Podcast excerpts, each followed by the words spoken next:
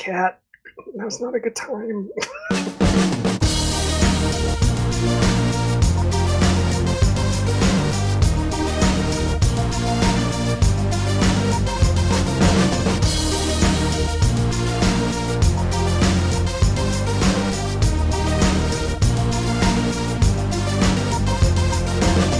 Hey, this is Colin, This is Chris. and like a wonderful añejo tequila, this is Shiny Podcast, following the light and throwing a little shade on the newest and brightest in today's gaming and technology. It's been a crazy week on a personal level. Um, things have been a little bit quieter. I, I feel like on the on the on the tech side of things. So we it does have seem whenever there's a uh, there's like a, a a five day lull on either side of like these major tech events, and today is the day that the GDPR, which we covered last Yes. week in episode 22, is going into effect. So if you want to hear about what the GDPR is, what it means, and and how it affects you, why don't you go back, stop this one right now, go back a week and listen to episode 22, get all of that, and then come on back and join us. Absolutely. And you've already probably gotten quite a few emails about about the uh, the incoming inaction of, of of this legislation, which is today. It is today. It is aujourd'hui, and we shall see on the uh, how it changes things by the time we record the next episode.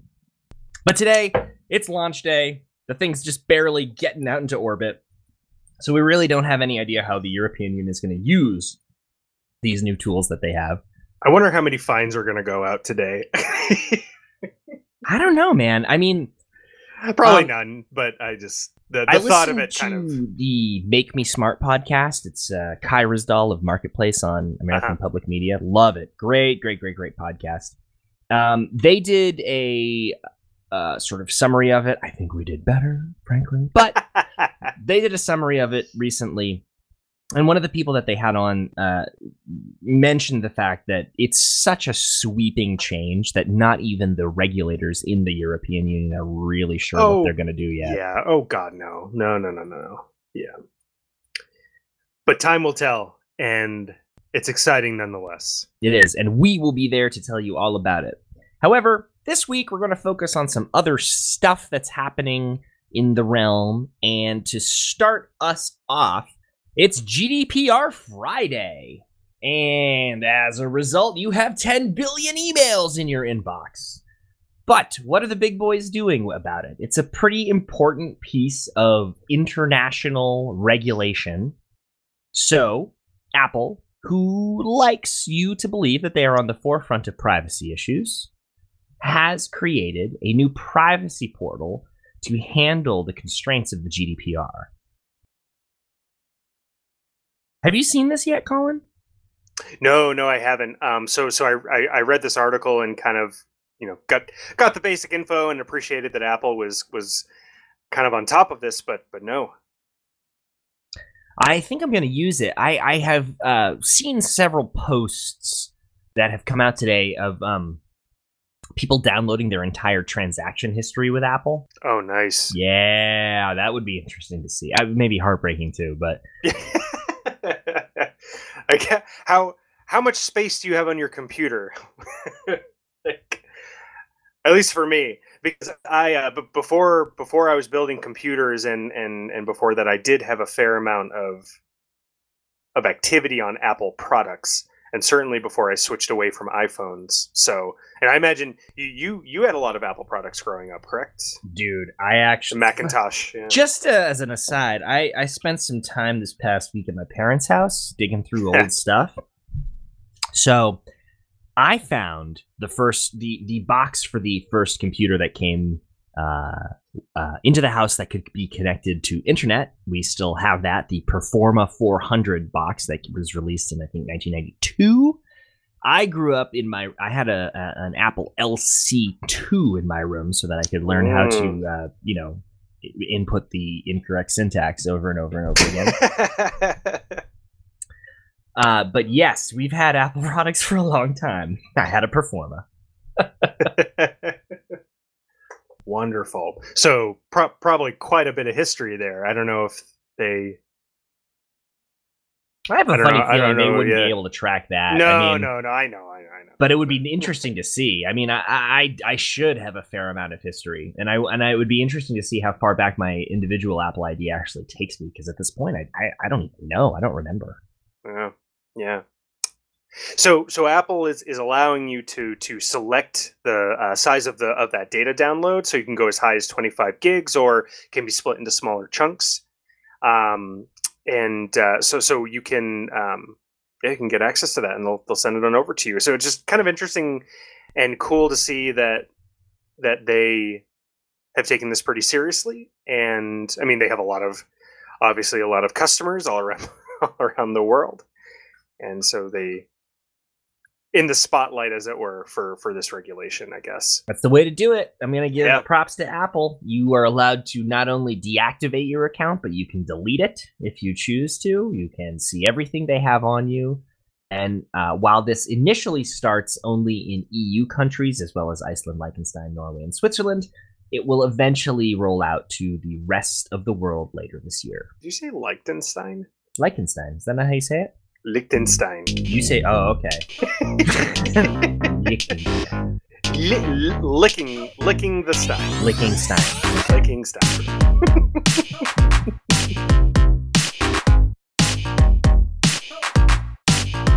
if you've ever used a, uh, a an NVIDIA Shield, which is a great product, uh, or I'm trying to think of uh, another company that does it as well as NVIDIA.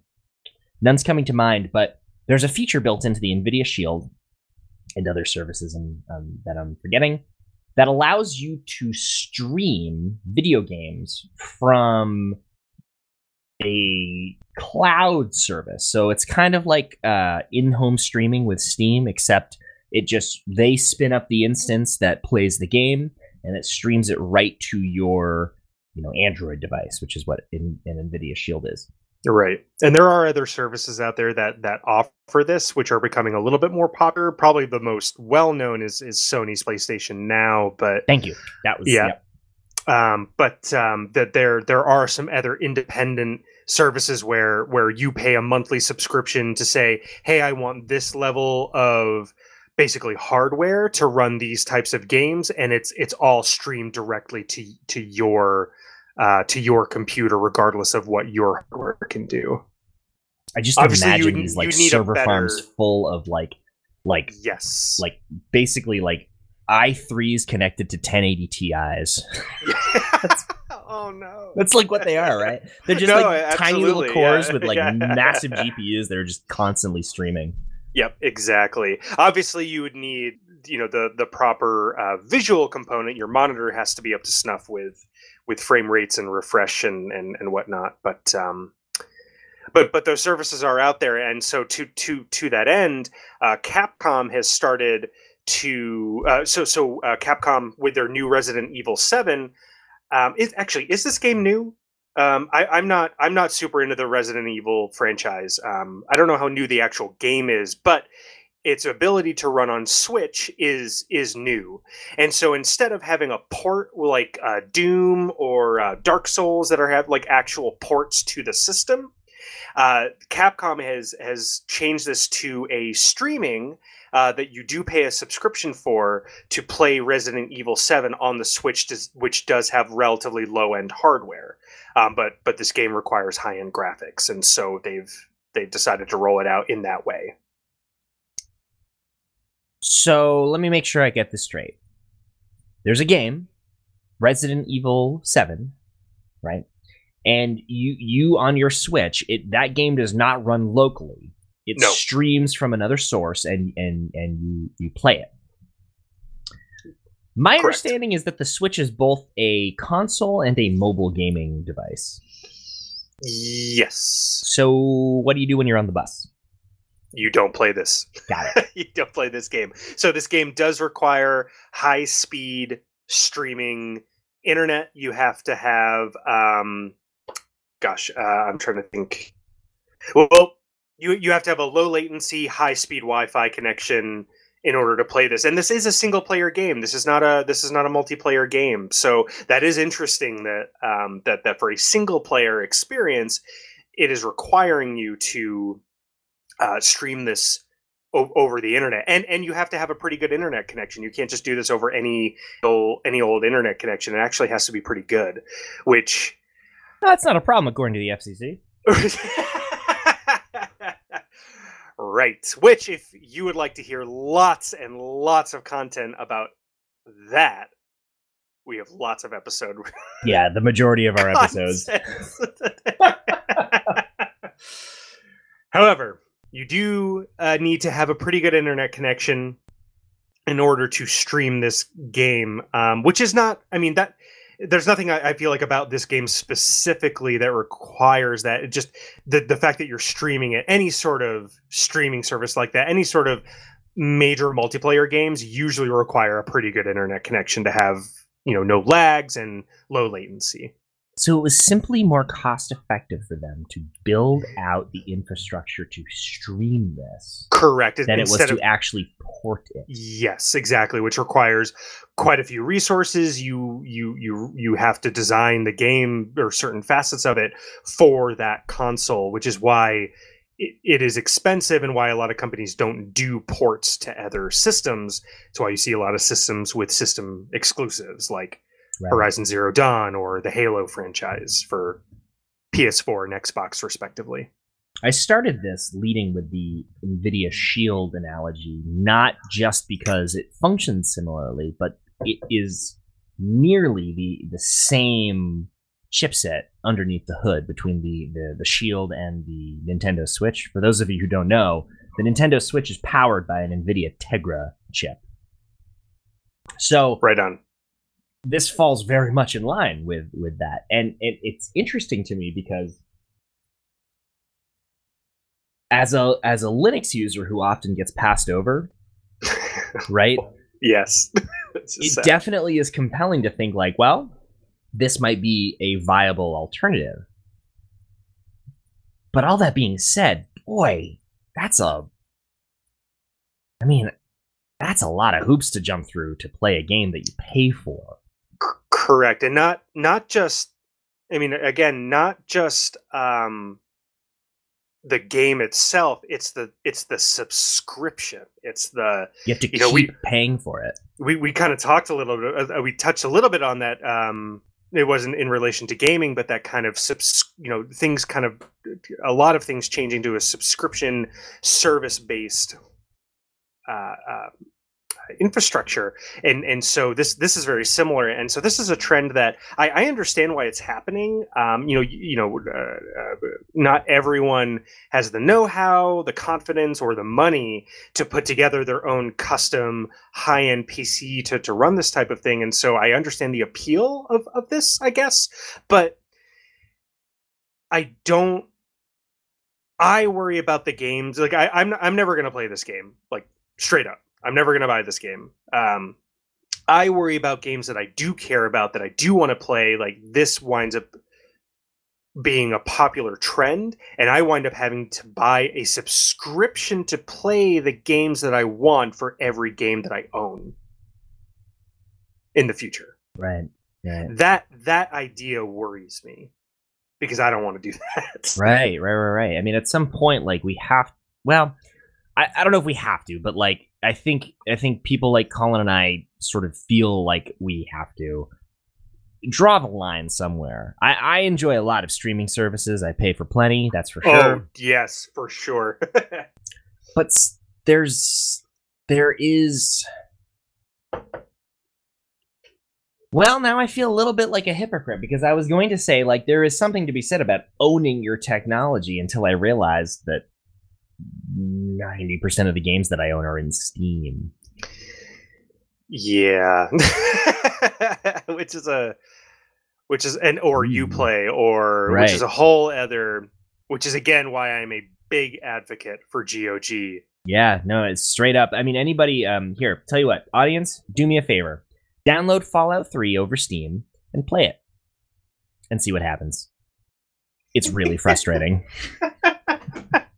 and that's the uh, for those of you who don't know, it's still somehow that binary is still tied to a defunct service on uh, called Games for Windows Live. It's so fucking crazy, and it's created a lot of. And it's one of my favorite games ever, and it is a huge headache to play it anytime I want to because I have to have that goddamn thing on my computer. or you have to go in and and and do a, a fair amount of edits to the ini file, as I recall. And even that doesn't guarantee that it'll work because I've done those edits uh, to to the nth degree on multiple systems, and b- boy, it is not a, a, a- silver bullet. Fuck yes, sir. Yeah, that's Yeah. lame. That's super lame. Well, there you go. I mean, like, the, you know, on one hand, you get to stream really high end games to pretty low end hardware, and, and on one level, it opens up the market to maybe people who couldn't afford to get in on the on the their, their rigs their own on their own.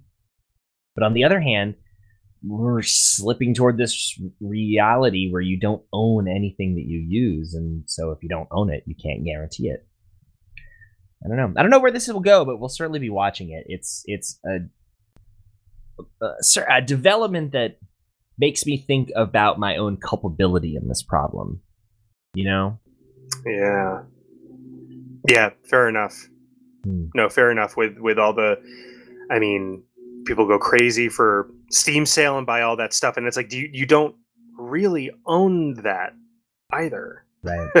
It's like if Steam goes under, so do all of those games that you paid money for. I feel like at this point, Steam going under is in fact a far away. I know. it's probably not going to happen, but still, no, it's still. God no. But the just the the the the possibility and and so I I I, I I see what you're saying about some maybe some culpability there. But I mean, I don't, you know, I don't want to be tied. That's the that's that's the thing, and it's it's one thing to sort of sort of be tied to the system because it's the best option, but like you know, guys, come on, we've been building computers a long time. It's not the best option. End of story. Yeah. right on. Of course, if you uh, ever need some advice on how exactly you should uh, build your hardware to get the best gaming experience, go ahead and reach out to hello at shinypodcast.com and we'll help you out. No worries.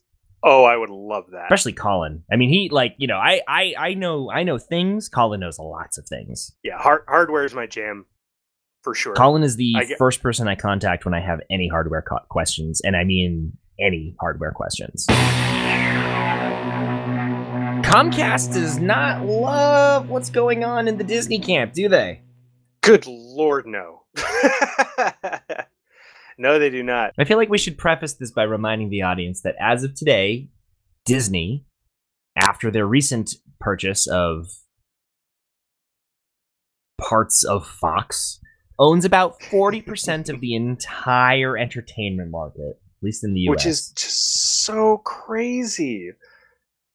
Like, how is that okay? I mean, it's not, but like, like you just live I know, I it's cool, man. We live in a post-regulatory age where you can just do what you want, man. It's like the hippies have taken over, right?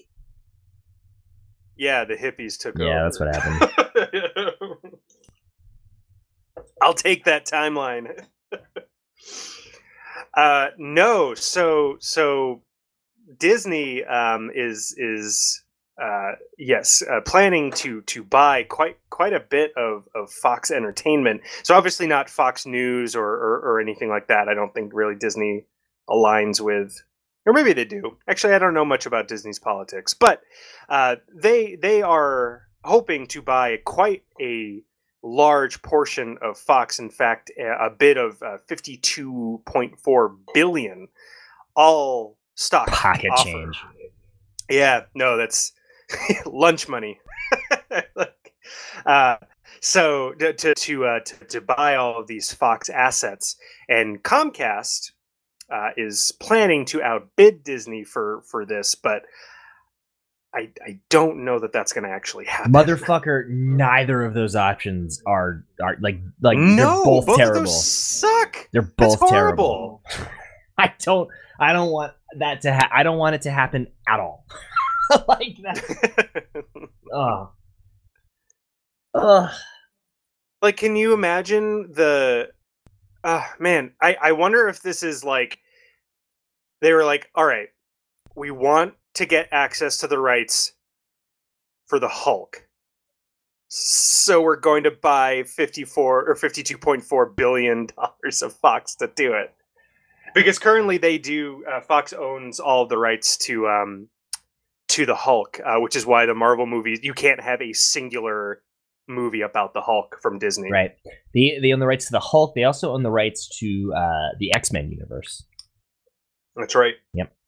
Oh my God! Could you? Um, ah, imagine a world where Disney owns the IP for both the the Avengers and, and all and all those. Can, we can go. Imagine a world where Disney owns the rights to the MCU as well as the X Men, which back in the day, back in the day, Marvel may have been in a less uh, lucrative financial position and may have made some deals that they kind of regret now. Among them, signing away the rights to many of their principal IPs, including the X Men, uh, the Hulk, Fantastic Four.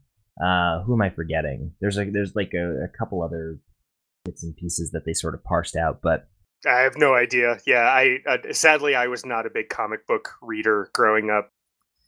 Yeah, actually, me neither. Uh, truth be told, but I mean, I, I, sort of. That's a tangent. I mean, I, I did and I didn't. Anyway, um, but the fact remains that is I don't I'm, I don't know, man. I'm so split. Like, I'd love to see X Men come back to the MCU. I mean, like, it would not like very little would make me happier than the Days of Future Past X Men to be oh, part man. of the MCU. I mean, yeah, that, yeah, that would be cool. No, fair, fair enough. And and don't get me wrong, like Disney, I have grown up watching Disney movies and shows. Like, I mean, I've enjoyed them quite a bit. There's some of them that I love. Like, they are part of my, I don't know, social capital. Right. like they're they're they're very important to me. And and i love i mean the the amount of talent that disney can get and and what they can produce is amazing. But that they could potentially own now i don't even know what that percentage would go up to if they own the entertainment leg of fox. Like they already own 40 plus percent. Like what is that going to go up to? And is that I mean, is that okay? And in my mind, it's not. Well, I don't think so. I I I also I think this is there. There's sort of a another problem that we don't really talk about in this in this conversation too often. Why is it? I mean, I know the answer, but like, but for the audience and for for those those playing along at home, we are talking about ideas that were created decades ago. These are not new ideas. These are not new characters. They're not new stories. They are completely used stories, you know? Right.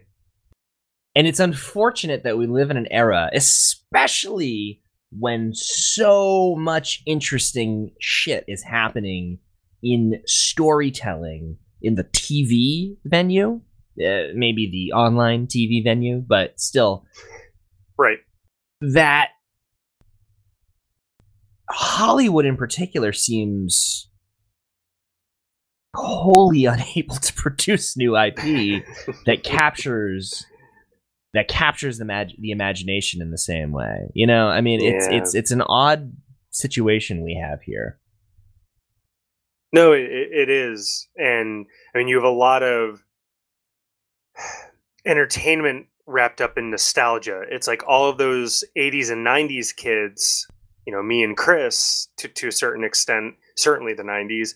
You know, all of this stuff that's being rebooted and these these revamps that that call on that nostalgia, but it's man, at a certain point, it's a yeah, I don't not at a certain point, a long point ago. like I want to see new stuff. Like I don't I don't need to see a reboot of the fucking gummy bears. Like just wait. like 3D live action motion capture gummy bears. I don't need it. I got to admit, actually, I'm kind of intrigued now. No, no, no, I'm no, just no, no, no. I am I'm putting my foot kidding. down,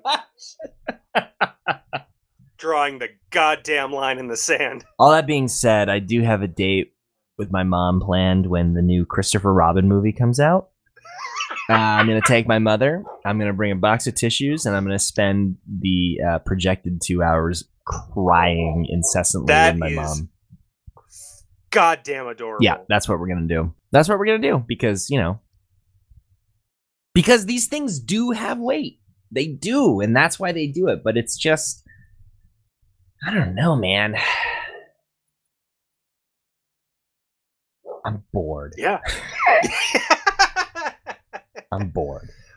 Which is crazy because there's so much great TV and entertainment out there, but I am growing a little tired of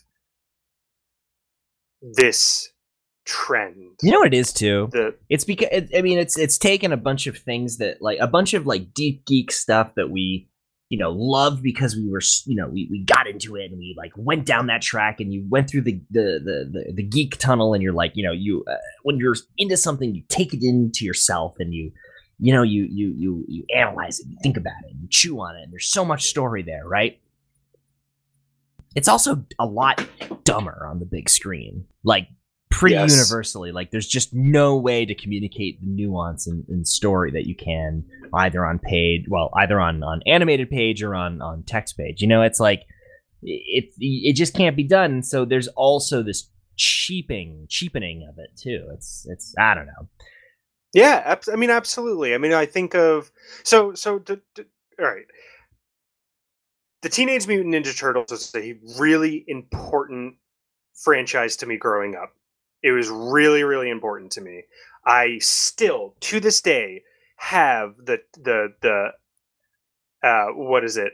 Um family home entertainment FHE like VHS the, the cartoon that they made like I have all the like the movies from the 80s and early 90s like I have all of that like that franchise meant a lot to me and I will not deny that like going back and watching some of those movies yeah they're god especially Ninja Turtles 3 where they go back in time to was a little Japan that was that was rough that first loved one though kid. dude that first movie is That so good one- like beyond so guys in puppet suits like that is a great I love that movie to this day. And so when they rebooted the Ninja Turtles, I don't know what year, whatever uh, it was, it was like I was so disappointed. And the thing is is that I knew that I would be. Yeah. but I walked into that movie and it was like, "Oh, this is Transformers, but they're fucking turtles." Like it was it was that upsetting to me to like to to see the reboot of something like that that meant so much to me growing up and just be oh well it was for a new generation well man if if that's what the new generation enjoys that sucks because those movies suck i'm sorry and they don't because that's such a they're that's such a bad ridiculous statement. It's for the new generation. What it means is Exactly. like it, it's for what saying it's for the new generation means I am a member of a generation that doesn't understand the new generation, and so we're we think this is this is going to be i'm by default old, old and outdated and it's like no i'm 30 well 31 yeah, and change. but yeah but i um yeah that that that was that was a huge disappointment to me and so it it that's kind of a watermark for me on reboots because i um yeah i just i i want i want new stuff like that's i guess that's Just going tell a different. I mean, use the same tropes. I don't care. Use the same tired, boring mechanics. You know. Yes, you, you the the the trials and tribulations of humanity uh, can only be described in so many ways. right, but right, right, right. But for fuck's sake, I don't. I mean, just do something, something different. I don't know. Maybe, may, I mean, yeah, it, I mean that's why things like I mean I think of, of of a couple of musicals, for example, like Broad Broadway has this issue too, where they do a lot of revitalizations of, of certain musicals and sometimes that's great um, but sometimes that's like why? Why don't people write new stuff? And that's why things like um, the book of mormon and things like hamilton are so successful is because they're new and they're good and they're inventive. You want to know the, the the secret? Rich people are not all that creative they don't have to be and it's they don't have and to that's be. that's Yeah. just what's up Yeah. No, fair enough. So anyway, I I uh I, I hope well, I, I don't know. I don't know what to, to to to really wrap this up with because I whether it's Comcast or Disney, Jesus, I, I guess I I guess I'll go with Disney, but fuck me, that's that's not those aren't the two options that I want. Not since an election have I seen such shitty choices. This article caught my attention because, you know, I'm a contractor. So it kind of wiggles my ears. Yeah, I thought this was this was interesting. So, if if you are in the the gig economy, or if you are a independent contractor, you may sometimes worry about the state of your insurance and and the amount of coverage that that you may or may not as is often the case have and and and so a company called verifly has come in and is starting to offer it, it well it originally started as as a, a um, kind of insurance for uh, drone pilots Yeah, that's where I heard about this originally. Yeah. Um, people like like they had a product where they like if your drone got whatever, if you went too high, if you if you flew over the wrong area, if you caused damage or whatever, they would they would insure you. Uh, and it was fairly affordable, as I recall. Yes, yeah, and and going into their new endeavor, I think it continues to be, relatively speaking. Um, so so they they are now offering uh, uh, insurance coverage for part timers, um, uh, people who need business insurance. So people who are in the the gig economy, people who don't have your traditional Monday through Friday nine to five job, and and who struggle to have insurance for those those types of those types of situations because as our especially our economy the american economy uh, gravitates towards that sort of thing as more and more larger companies don't want to hire full-time pensioned employees having adequate coverage is becoming a real problem. And so i think it's a, a good sign that there is a company that is is starting to address that that issue. It is, uh, and, and it's necessary because there aren't a ton of products that that allow. There aren't a ton of insurance products that sort of cater to this market, and I know this from personal experience. Um, I am ultimately well. Actually, before I get there, it's for all of you who are thinking about doing this, insurance is something that you really want to consider fairly heavily. I don't think that everybody who part who takes part in the gig economy, quote unquote, or is a uh, you know freelance technician, sysadmin, coder, whatever. I I don't know that everybody, depending on what you're actually doing, will really require this level of coverage because as I recall, this is about a million dollars worth of umbrella coverage, right? Yes, which is fairly standard as far as kind of business certificate of insurance um, uh, coverage goes. Right, right, right, right. But for those of you who will be in that realm, that's that's a pretty I mean, it's an easy product, right? It's an easy product. I dare say though, by the time you are filling your 40 hours with freelance gigs, I think you're going to find this product to be not for you. You know, let's Yeah. do let's Oh, let's sure. run Yeah. some numbers on that, It's right? going to be so quite expensive, actually. yeah, Yeah. like it's about a it's over an order of magnitude more than I pay. So uh, there's that. But the way that they price it, it's five dollars per gig hour per job. Okay? So you are doing 10 hours of work per week in this in this way. That's 50 bucks for a million dollars of coverage. That's not bad. You can certainly make that up, right? Yeah. But if you're doing 40 hours, if you are doing enough to to get up to well then you need to go talk to your insurance broker. Yeah. Because that's insane. Yeah, no, that's that's in that's absolutely insane. But yeah, so so this right. This this is not the ideal product for people who are still through various jobs pulling in 40 hours, but this is ideal for those yeah, who who are doing things here and there to f- maybe fill in the gaps or um yeah, just just doing this more of a part-time basis. I want to be super real with you guys too, because like this, I mean, this this sort of like allows you to avoid the whole "should I start a business?" question for a little bit longer. You can kind of skate by with this kind of coverage for for a little bit. I went the other direction personally. I started an LLC and I went and got what is called professional liability insurance, which is over and above your regular kind of, uh, you know, uh, laborer or or um, I don't know, more blue collar uh, insurance. So Sure. there's a there's there's there's insurance products that exist that sort of cover your general use. So like I am a contractor, so let's say I uh, am wearing my boots and I track mud into your establishment, right? And that pisses you off. Well, that kind of thing is usually covered under general liability insurance, right? Right. Uh, uh, for a for a uh, you know for a contractor.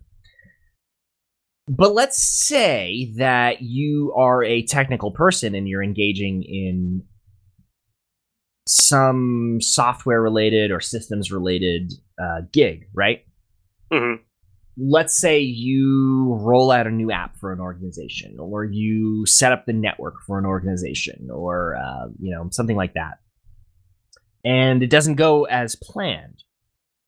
Well your general liability would not cover that professional liability does. And that that's what covers your you know uh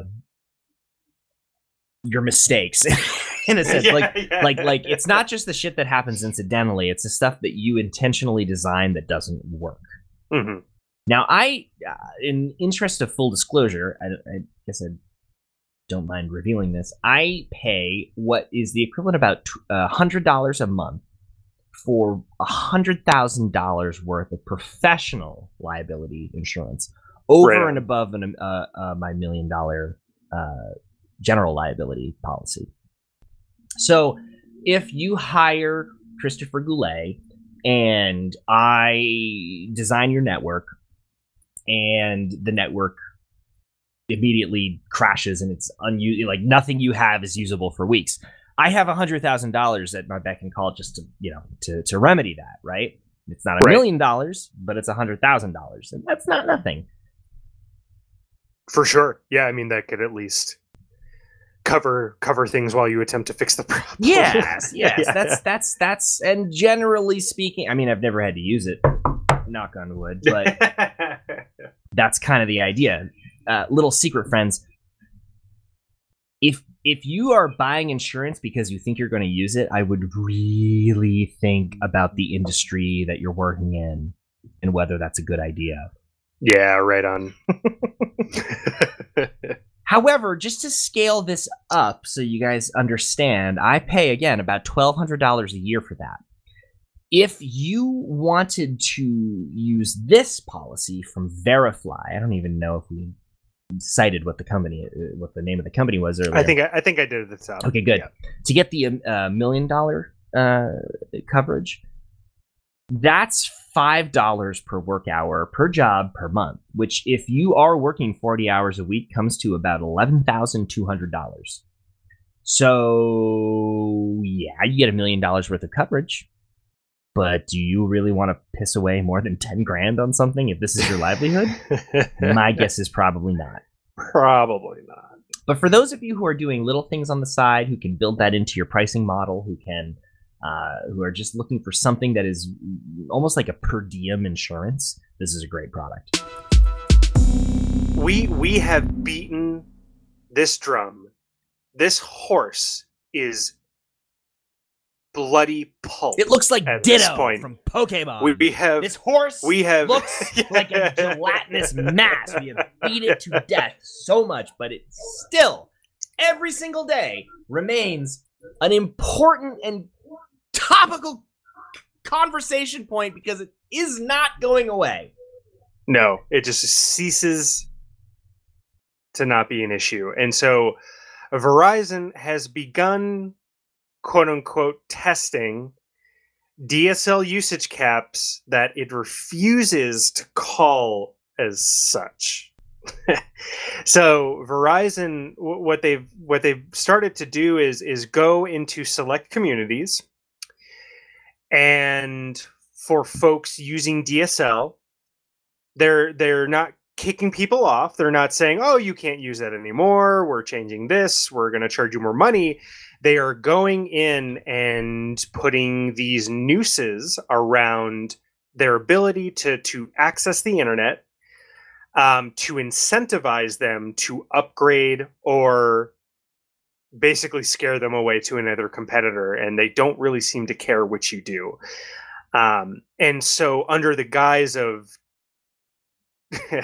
uh, based on a statement that they made, they are they are saying that this is in, a, in an attempt to educate the consumer and be transparent about what their usage rates are, um, which is offensively stupid logic uh, or a, a offensively uh, stupid argument that that they are making there because it's absolutely not what they're doing and it's pretty clear that it's not what they're doing. I really feel for the wild bits out there on the plains, roaming around in what is an increasingly s- smaller and smaller herd. Those majestic wild zeros and ones as they graze on the the beautiful fertile grass. They're disappearing every day. We have less and less of them. As we expand our society, their habitat wait. Hold on. Oh yeah, there's no shortage of bits. Yeah, that's not a thing. right Bits have no mass. Yes. Data has no mass. their their argument that they need to uh, manage network congestion has been repeatedly debunked. Uh, these these data caps do n- th- th- that doesn't exist.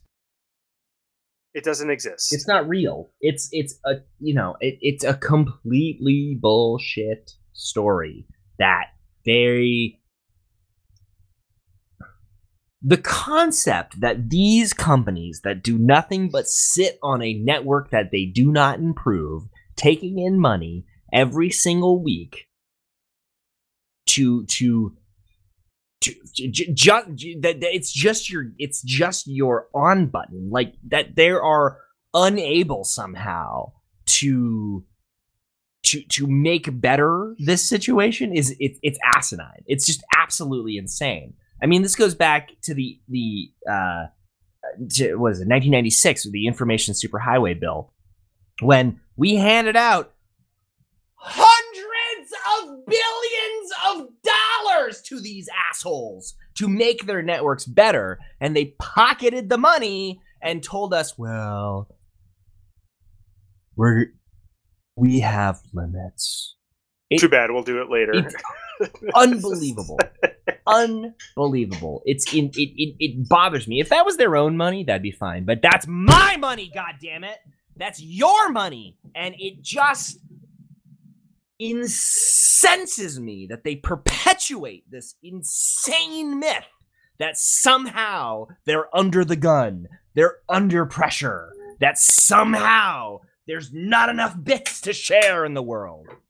Unfucking believable unfucking believable and that the regulatory bodies that oversee these companies continue to allow them to perpetuate this absolute bollocks. The ACLU has has obtained documents showing that Amazon is handing out uh, very cheap facial recognition technology to law enforcement, which is incredibly powerful and incredibly dangerous for civil rights. Um, this is this is concerning, and definitely something that needs a lot of scrutiny. it's like uh, Amazon calls this service uh, Rekognition. They have replaced the C with a K. Oh, that's cute. Um, that's yeah, that's that's real cute. Branding. And and so the ACLU is is very uh, worried that that that this uh, violates civil liberties and civil rights. Um, that the artificial intelligence behind it can identify, track, analyze people in real time, and recognize up to hundred people in a single image. And and can quickly scan all of that against a database um, featuring millions of faces. Um, and and this is this is being sold very for very cheap to law enforcement That and has already been deployed. that in and of Or, uh, itself would be concerning. Right? If that was the end of this story, I feel like that would be cause for concern. But we have to put everything in context, and this podcast exists for us curmudgeons to sort of explain deeper than just bitching about why these things are bad, right? Mhm. So, beyond the obvious civil liberty, in potentially civil liberty infringing aspects of this, it's very important to remember that Amazon's AWS, Amazon Web Services, has a contract with the federal government to provide them their own private version of AWS, upon Right. which to they they they they can you know dole out all of the resources that they need. What that means is that one of Amazon's biggest sources of revenue is the federal government. This is a massive conflict of interest. It is the biggest conflict of interest. Do you really think Amazon getting billions of dollars per year from the federal government are ever going to turn down a request? Ever? No. No, they're never going to do that. I mean, all they are seeking to do with this is to simply add a few more points onto the monthly revenue they're already getting. So don't think of this as some crazy thing that's happening in the abstract. Oh my god, I can't believe Amazon put forth this sort of one spike of terribleness. No, this is part of a larger campaign on their part to become the de facto service of the internet, whether public or private. And that should have everybody insanely worried. I mean, and I run up against this fairly frequently, almost on a daily basis, as we're trying to decide what systems to use to deploy what systems, right? I mean, obviously, AWS comes up all the time because Mhm. it's huge, it's powerful, it's easy, it's ubiquitous. So, for some of my jobs, AWS is the obvious answer when it is somebody else's long term liability. For my own shit and for my own sanity, you better believe I try to de Amazon and de Googlify and de Microsoft as much as I possibly can Mhm. because there is just no you the individual cannot possibly hope to compete with the value of a customer like the United States federal government. Yeah, not at all. So we usually cover big security stories as they come out, and and one of the things we've been tracking are the Spectre and Meltdown vulnerabilities uh, that came out early in 2018. Those are the vulnerabilities uh, surrounding Intel chips and and and some AM some AMD, not not as not as much as Intel, though maybe a little bit more than AMD would like you to believe. Um, and some other companies. Yep, and, and uh, exactly other other chip makers as well. Uh, yeah, I would like you to believe, but there this is a problem that is it's not contained friends like despite all of the patches that you may have seen come down the pipe despite all of the microcode that you may have installed this is not a done deal yet and they're still finding problems in this speculative execution system to to recap, speculative execution is a function of a computer processor that tries to anticipate what it is that you're doing and run the code ahead of time so that it appears to you, the user, that the, the speed of the chip has increased, right? They can guess what workload you are going to do. Then they can increase the perceived speed of the system, right? Yes, hence the speculative. That's right. Unfortunately, it is part. That's the rub. This is the thing that has been a problem because, as you can imagine, um, there is an inherent issue in running code ahead of time. Right? Right. Yep. Exactly. This uh-huh. time around, we're going to let the $2 billion per year open source company Red Hat tell us what the issue is because I think that they can do it in a much better way than we can. So, if the news about a computer security threat that lets cyber criminals steal sensitive information through any web browser is giving you deja vu, you're not alone. Many are comparing this new issue, known as speculative store buffer bypass, to the Spectre and Meltdown threats in early 2018. And just like when Spectre and Meltdown were announced, software patches are ready to help with this new threat. So, what makes speculative store buffer bypass different? Imagine your computer is a restaurant. Waiters move from table to table writing down orders, called stores, in their ticket booklets. Think of these booklets as memory buffers that allow them to serve several tables more efficiently. At some point, a waiter will go to a shared station to transfer orders from his booklet to his customers' bills. He may decide to print out some bills in advance to have them ready, but to do this, he has to speculate that he's the only one serving his customers. Usually he's right, but sometimes a customer will flag down a different waiter and ask to add something else. Can I get some coffee?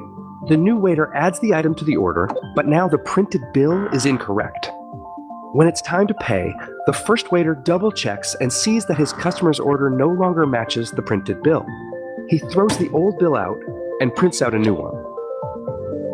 A similar process is going on in your actual computer, where processors are like those busy waiters, storing data to and loading data from memory addresses. They are buffering requests and using speculative execution to make sure all this happens as quickly as possible. In order to avoid errors, the processors will double check if any address used in a load was part of a recent store to that same address. If so, the speculative data gets thrown out, just like our waiter threw out the incorrect bill. The problem is, this speculation occurs in a shared, unsecured area, so it's possible for unauthorized users to see it. This allows an attacker to create a malicious piece of code that fools the processor into reading from one address while it thinks it's reading from somewhere else. By tricking the processor, attackers can steal data, like passwords and credit card numbers, undetected. So, how can you protect yourself against a threat that doesn't look like a threat? Technology companies have come together again to create patches that turn off speculative execution for store buffers. This stops unauthorized users from exploiting this vulnerability. It's critical to install these patches right away and stay up to date with the latest releases of operating systems. This will reduce performance slightly for some operations, but not as significantly as the patches for Spectre and Meltdown. Patches will continue to be optimized to reduce the impact on performance even more, and future hardware designs will eliminate this vulnerability altogether. New technology threats aren't deja vu. They're a continuing challenge we all need to deal with. That's why it's essential to keep the lines of communication open among technology companies, communities, and researchers to head off threats before they become huge problems. All right, that was a super cute little bow on a pretty big fucking problem, depending on which processor you have. But mm-hmm. that explains it better than I think I could have. Yeah, and credit to uh, Red Hat videos on YouTube uh, for for that for that video. Uh, it'll be on the website that we link to um, in our show notes. So definitely encourage you to to, to watch that and read this article. And they have a great write up as well. But the Yeah. um, fact is, depending on which processor you have, this is going to be more or less of a problem. I wanted to mm, sort of take this uh, now that we've heard that awesome breakdown and and sort of extend it a little bit. Okay. Uh, the the you know the problem is that we really have run up against the sort of physical edge of what we can make silicon do. yeah. We really have. I mean, if you have pay, been paying attention, you've probably noticed that the raw clock speeds of our pro- of our processors has not really gone up to a great degree in more than a decade now. Because what they what they what they have focused on is energy savings and executing the same amount of power with less power overhead, less electricity overhead. Hmm but we really, really, really, really have reached sort of the edge of what we can expect out of silicon with maybe some some last final jumps but this is the realm we live in we are today in the pre-quantum era right Yes. Yeah. The the being worked on and will be out someday. But but yeah, I mean, we're we're not going to see any major jumps in that technology until that's that's up and running. So in order to counteract that, because the market pressures are such that you know you always got to be getting something. You always have to have something new, faster, better to sell every single year. A bunch of creative people get together and uh, create this system that's able to guess what kind of code your chip might be uh, running next, right? We're just going to guess, like, well, they're doing this, this, and this, so it might be logical to run this code so that the results of which are already available by the time we get there. That is how they have increased perceived speeds across the board.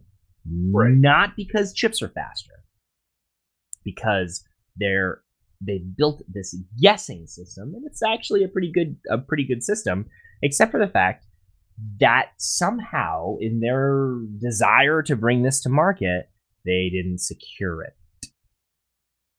So a well-crafted payload access the information that is being uh, processed by that speculative execution engine. And it is a complex enough system that just because you've been very good and you've patched everything and you've made sure you have all of your updates installed since the beginning of the year, Yeah. What would save you? this is a structural issue. This is a foundational structural issue. So while I am not trying to scare you, it's important that you realize that this is not a thing that's going away anytime soon. This is not the last version of speculative execution problems that we have seen.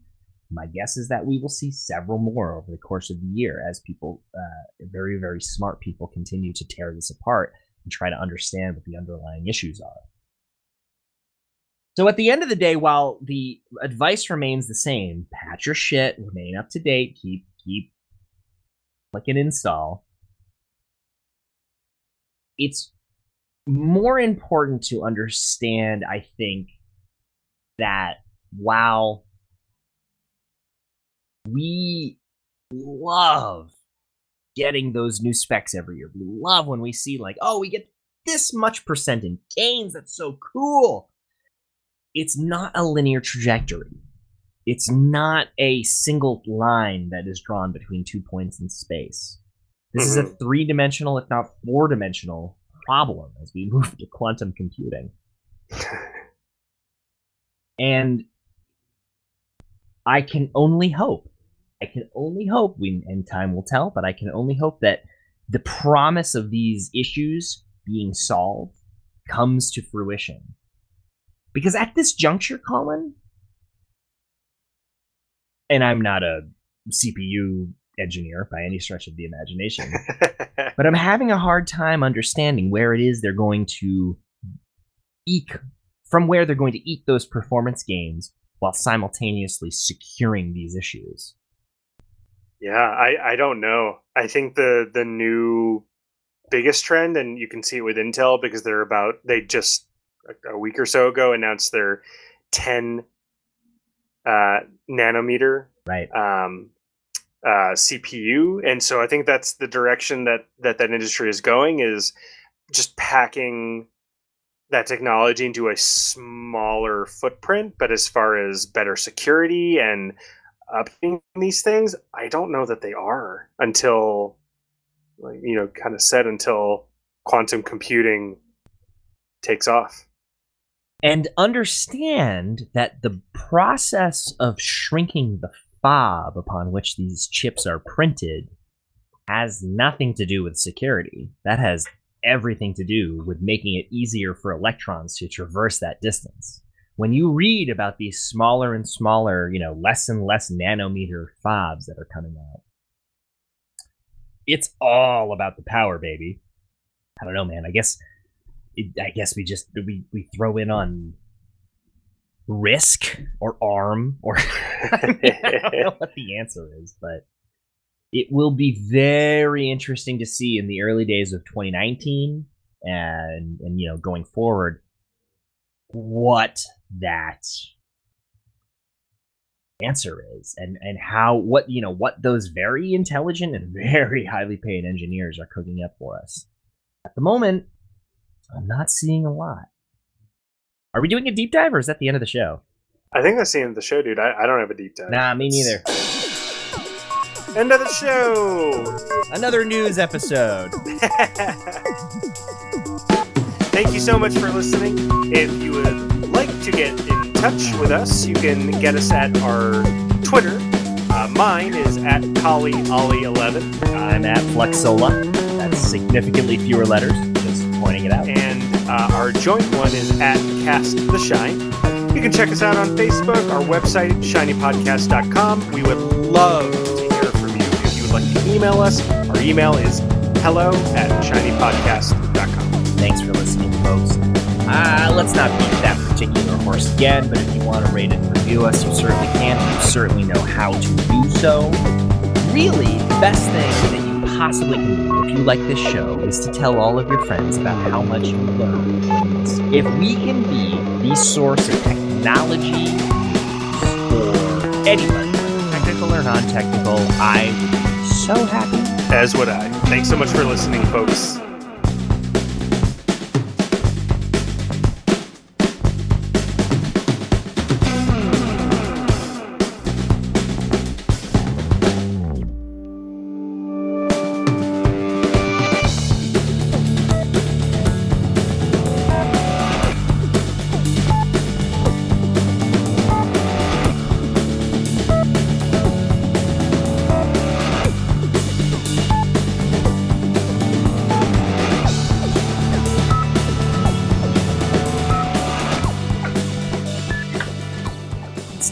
Like these segments are just like they're they're just turning into us screaming. No, I know. I mean, it's it's man. It, it I mean, that's that's where that's where we're at. Unfortunately, Being a technical person is very frustrating in 2018. I'm telling you.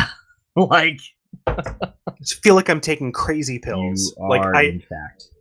it's like the the dice rolled one. We're living in the darkest timeline. like it Yeah. just. Uh,